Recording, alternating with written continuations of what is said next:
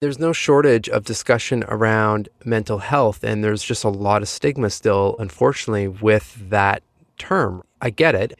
But when you think of mental fitness, the reason I like it is because it includes mental health, but it also it's the umbrella. It includes mental resiliency. It includes mental performance. And really in my opinion, everything and anything that has to do with training your mind.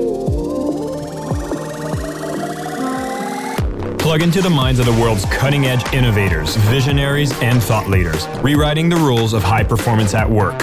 It's your time to make an impact. I am your host, Jason Campbell, and this is Superhumans at Work, a Mindvalley podcast. Hi, everybody. This is Jason Mark Campbell. Welcome back to Superhumans at Work. Today, we're going to talk about a fitness routine that you might not have done in the gym before. We're actually going to be looking at what does mental fitness look like and why is it so important for you as you're going about being a superhuman in the workplace? And the guest that I have today, Marc Champagne, is actually a mental fitness strategist. He's the author of the upcoming book or already released book, depending on when you listen to this, Personal Socrates, author, speaker, and a podcast host for those of you who are familiar with Behind the Human, top 50 ranked podcast with 200 plus interviews. A good friend of mine, a fellow Canadian who's here to talk about why should we be looking at mental fitness and how different is it from mental health. We're going to be unpacking this, seeing how you can apply it within your work. Marc, welcome to the show and thank you so much for being here.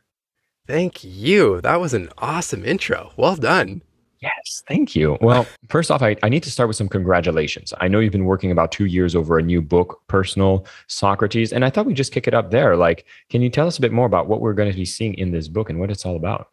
Yeah, well, thank you. It, it's it's been a two year, let's call it a two year journey to, you know, a year to write and then the rest, to, you know, putting it all together with the publisher and whatnot, but probably a good decade worth of studying and practicing the mental fitness practices that are actually in the book. And most importantly, the reflective questions that I get all lit up about. So, you know, it happens to be in a book form, but this has been really my passion for the last decade plus. And the book came about because after I left a about eight year career in the corporate space, I had left to create this journaling app essentially. And at the time, there was nothing out there that was helping guide people into some sort of reflective practice. And not from the perspective of what I used to hear all the time the 12 year old girl writing in her diary about the boy at school type thing, like that. I was talking about how leaders and how teams and how entrepreneurs and whatnot, how they're slowing down to really think and ask powerful questions so that then when you're making decisions, you know with clarity that you're making the right decisions and that you know when things are off and you have that self awareness. So that was the whole app experience. And we reached a ton of people with it. But unfortunately, you know, our business model wasn't the most sound and we financially couldn't keep it going. We, you know, classic startup case where we need more money and more time. And we ran out of both of those things. But that led me to the next part of the journey, which is, well, there was 86.9 million people that eventually we reached with that app. So clearly there was interest in mental fitness. So how do I keep that alive and how do I continue to bring in a different narrative to this and, and provide some sort of different vehicle. And, and that's what landed me to personal Socrates. I love it. So, in essence, when people are going to be picking up something like this book based on the experience with the app, you're talking about journaling being one of those powerful tools, especially when it comes to our mental health. And you've corrected me right before the call saying mental health comes with a lot of stigma and you prefer the term mental fitness. And I kind of wanted you to unpack that for me. Sure. I mean, I just noticed this in conversation, you know, speaking about, especially when we had the app running and then also with the book. But I mean, there's no shortage of discussion around mental health, and there's just a lot of stigma still, unfortunately, with that term, right? I get it. I mean, there's a lot of people struggling, obviously. But when you think of mental fitness, the reason I like it is because it includes mental health, but it also it's the umbrella. It includes mental resiliency. It includes mental performance. And really in my opinion, everything and anything that has to do with training your mind. So, you know, just speaking in that language, even if you are suffering and when when I deleted that app, I mean, I was headed in a very deep depression essentially. I've never felt like that in my life and it was the mental fitness that pulled me out of that. It was actually one question that pulled me out of that tailspin, essentially. So for me, you know, if we can get people thinking about mental fitness just like you do physical fitness, right? You're taking the ownership and, and you're you're setting your objectives to to be physically fit. And if you want to do that to be mentally fit, then I just feel like there's a higher chance of preventative health that people can tap into. And there's just so many different practices and different rituals and whatnot that literally have been around from the beginning of time. It's just providing the narrative and the container to be relatable to our lives today. Mm, I love that. And, you know, when we talk about mental fitness, there's obviously some practices and habits that I think would be probably very powerful to help you build that resilience and obviously nurture the health at the same time. What would that look like? And are those things that are just emerging now because we have more awareness of what works? That's a good question, actually. I mean, there's more discussion, no doubt, right? And I think people are talking more and more about how they're leveraging these practices. But I also do feel that people performing kind of at the top of their game have always had these practices in their toolkit. Because if I think of some of the profiles that are in the book, I mean, one of them is on Marcus Aurelius like that's going pretty far back now, right?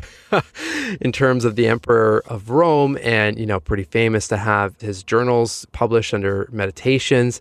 But I mean, he was taking the time despite everything going on, big wars, plagues, you know, I think 13 or 14 of his children died during his lifetime. I mean, you know, serious, serious emotion that you would have to process. But he was taking that time to slow down and journal and reflect and release that and, you know, check in with himself. You know, rate to someone I know that's, you know, popular and part of your community, someone like Naveen, mm-hmm. who, you know, I've written a profile on him as well in the book. And it's just around thinking and speaking internally in this imagine language, right? Imagine if this was possible. And those are the two sides of reflection, in my opinion. There's one side to help process emotion, but then there's a whole other side to really just unlock all of the limitations we might have set going through life, right? And just unlock your imagination and possibility. And then your mind is in this state of creation where you're motivated and you're you're driven and all of a sudden, you know, you're thinking more clearly. So, you know, to answer your question, you know, I think we're speaking about it more, but I don't think the practices are new. You know, I really believe that these are, they have been integrated for most people that are really performing at the top. Well, one thing I noticed is like you were talking about that app, you had a journaling app and you had to shut it down. And from what I understand, I mean, you've reached like 90 million people or so with this app, which is a huge amount of people. And so it seems like with the work that we're doing, we're reaching more people, we're having more impact. And in your case, even with the shutting down, you saw that it had a big swing on your emotions. And so maybe one of the things that I find is really fascinating today is it seems like anything that we do can have an impact that's so much bigger than whatever we thought was even possible before. And do you feel like that plays a big part into why we need to be more fit mentally?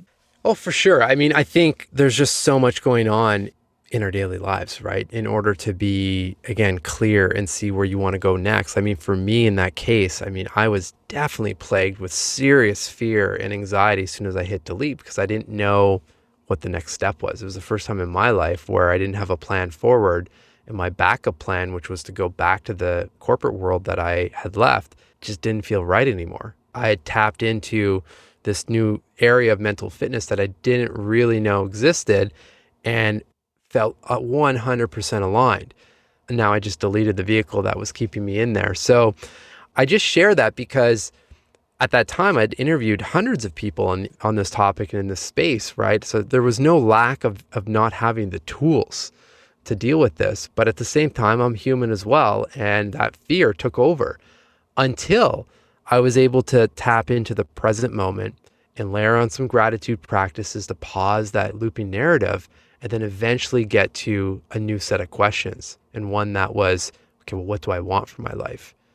Right? And this is where the questions come up and i think are so powerful for anyone no matter where you're at in life and the importance of having mental fitness as kind of like the container. It's like the mental fitness is like the physical gym that you're going to do your exercise for me reflection or journaling is the treadmill for example or the weight training but I need the container around it to make sure I continue to do it and make sure that the routine is there and make sure I can try other things, for example.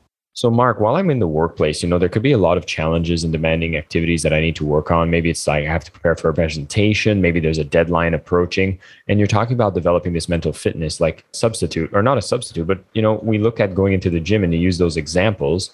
I'd be curious to know, like, if I want to get started, I feel like I want to develop that resilience. I want to be doing the practices for my mental fitness to make me better at showing up in the workplace. Where would I start? And what are some of these practices that I know I could start today to really get me to the next level? I'm grateful you asked that because essentially that question or you know how we can leverage this stuff in real life especially in the workplace since most of us spend the majority of our day at work or doing our work is something that I see a huge gap in. And I, I, mean, I didn't see it. I didn't see any of that kind of training when I spent about eight or nine years in the corporate world. It was starting to come. You know, you might have a bit of meditation and whatnot, but even at that, people will be, ah, that's that's not really for me. So for me, again, just the same reason I started the podcast was just to provide a different perspective on how this can be used every day. Let me first say though, I mean, just to set the kind of the, the groundwork, it's nearly impossible for us to do our best thinking and come up with the best ideas or lead teams and feel like we're going down the right path when our mind is fogged or or is full of let's say emotions that are firing relationships that are causing you know stress or taking up mental capacity. I relate it back to if you look at a physical room you open the door and the room is filled from floor to ceiling with boxes. You know, there could be filled with books of knowledge and whatnot, but if you can't see the box in the back of the room and that's where you need the information, then there's a problem. And often our minds are set up in that way because of the elements I mentioned. So, at its core, this is where the mental fitness pieces come into it, right? It helps release that fog, bring some more clarity. When you do that, then all of a sudden you're more intentional with what you're doing, practices, the tactics, and whatnot. So, simple stuff. I mean, things that I wish I had when I was a, a brand manager and leading teams and whatnot on these these hundred million dollar healthcare brands.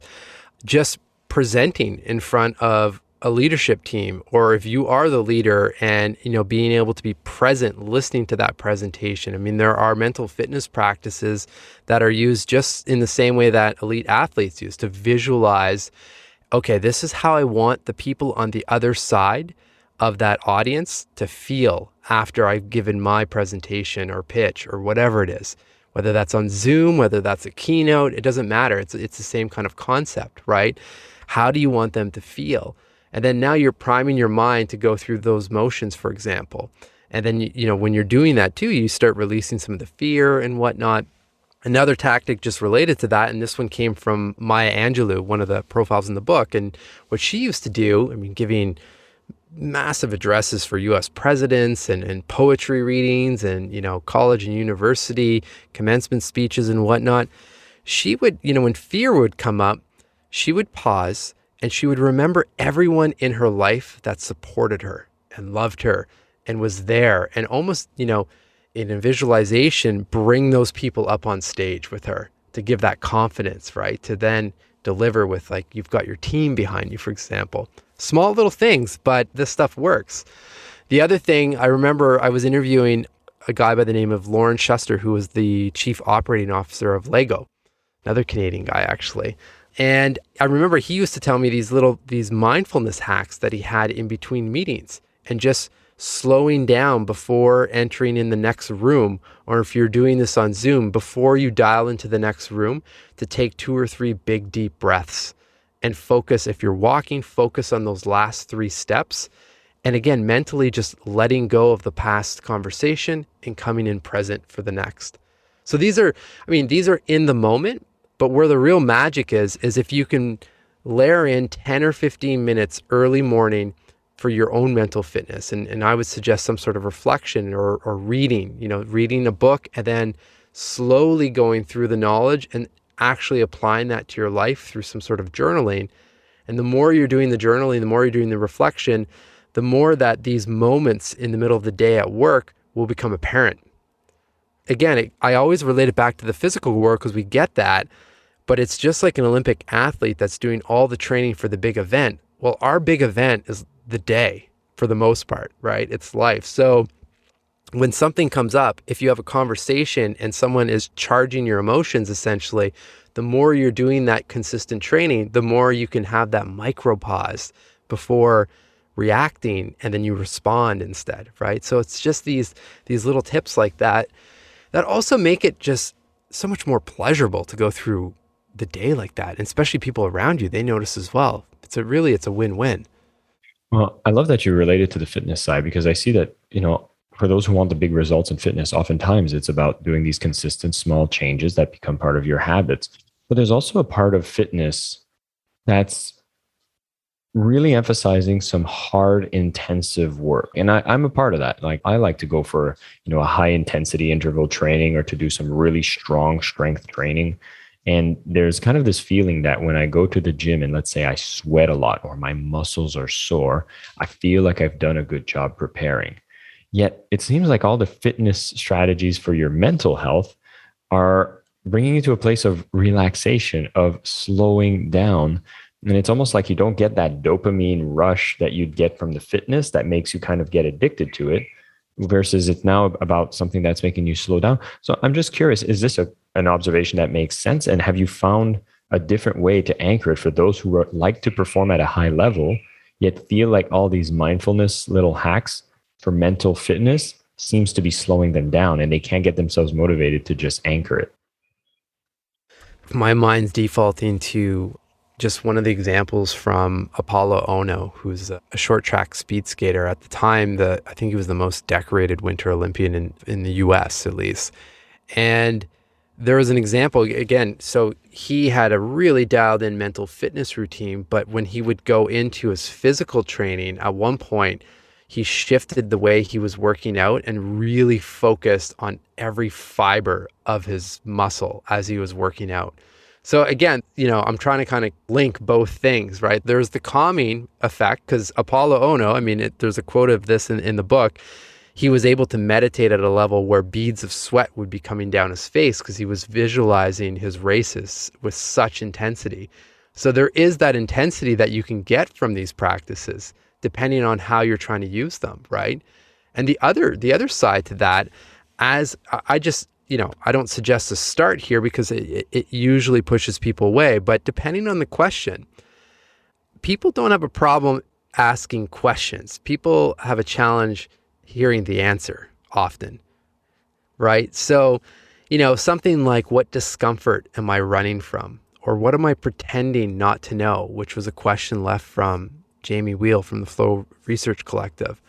You know, those are questions that start getting a little bit deeper and, you know, open you up and bring in some vulnerability. But as you go there, now again, as you're releasing that and, and figuring out, okay, where do I want to go? Who's the James Clear is a good example. Who am I optimizing to become? You know, are my habits, are my systems, are they supporting the person I want to be? Am I climbing the right mountain? You have to go through that clarity work first, right? Because then when we're clear, then all of a sudden we start acting with intention and we can do the practices that I'm suggesting at work, at home that then bring, you know, exponential opportunity because we can see. Yes, something as simple as an emotional reaction to a conversation, for example, a quick pause. And this is from going back to the Stoicism again, and coming from Ryan Holiday. And it's just, you know, what can I control in this situation? Or is this reaction, is the energy I'm giving this reaction worth it?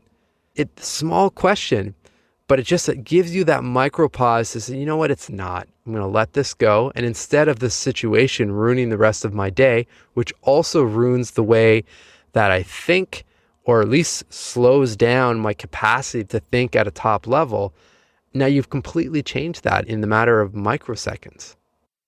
I think once we start catching ourselves doing these things in multiple times, we'll be able to have healthier communication, healthier work relationships. And then, you know, the result being that our mental health in general just improves significantly. Now, one thing you mentioned, you know, you got a lot of inspiration, a lot of stories for people for a lot of different industries. Did you notice while you were writing this book for Personal Socrates, as you've noticed all these different modalities that they were doing, if there was a common thread among these high performers, people that really want to be able to take it to the next level and prioritize mental fitness? There was. It was interesting because the structure of the book actually appeared about halfway through writing it because of basically what you're saying here or what I realized. And it was becoming very apparent that the recipe, which I was starting with the Socratic method, meaning ask a big question, ask follow up questions, and more questions after that to, to find more clarity and so forth which was, you know, historically, it's been around for a long time, obviously, but used in an academic setting. And there was all these different question types. And I started getting to the point where I was realizing I can't even list out those six question types. I mean, you're, you're not going to remember those things on an intuitive level. But what I was noticing through the research from past interviews or people that had passed, like the Maya Angelous or Stephen Hawking, for example, there was a simpler format that still took, you know, that framework, but set it up in a way that any of us can remember. And that is get clear, get intentional, expand possibility. And expand possibility, to the third phase, you don't even have to think about that because that happens by default if you're focusing on the first two. So, this is where, again, I, I sound a little bit like a broken record on this one, but the clarity part, those questions to understand you know, how do I feel? Like, where do I feel that? My, when I wake up first thing in the morning, do I feel my, is my chest tight? Do I have anxiety today? You know, where's that coming from?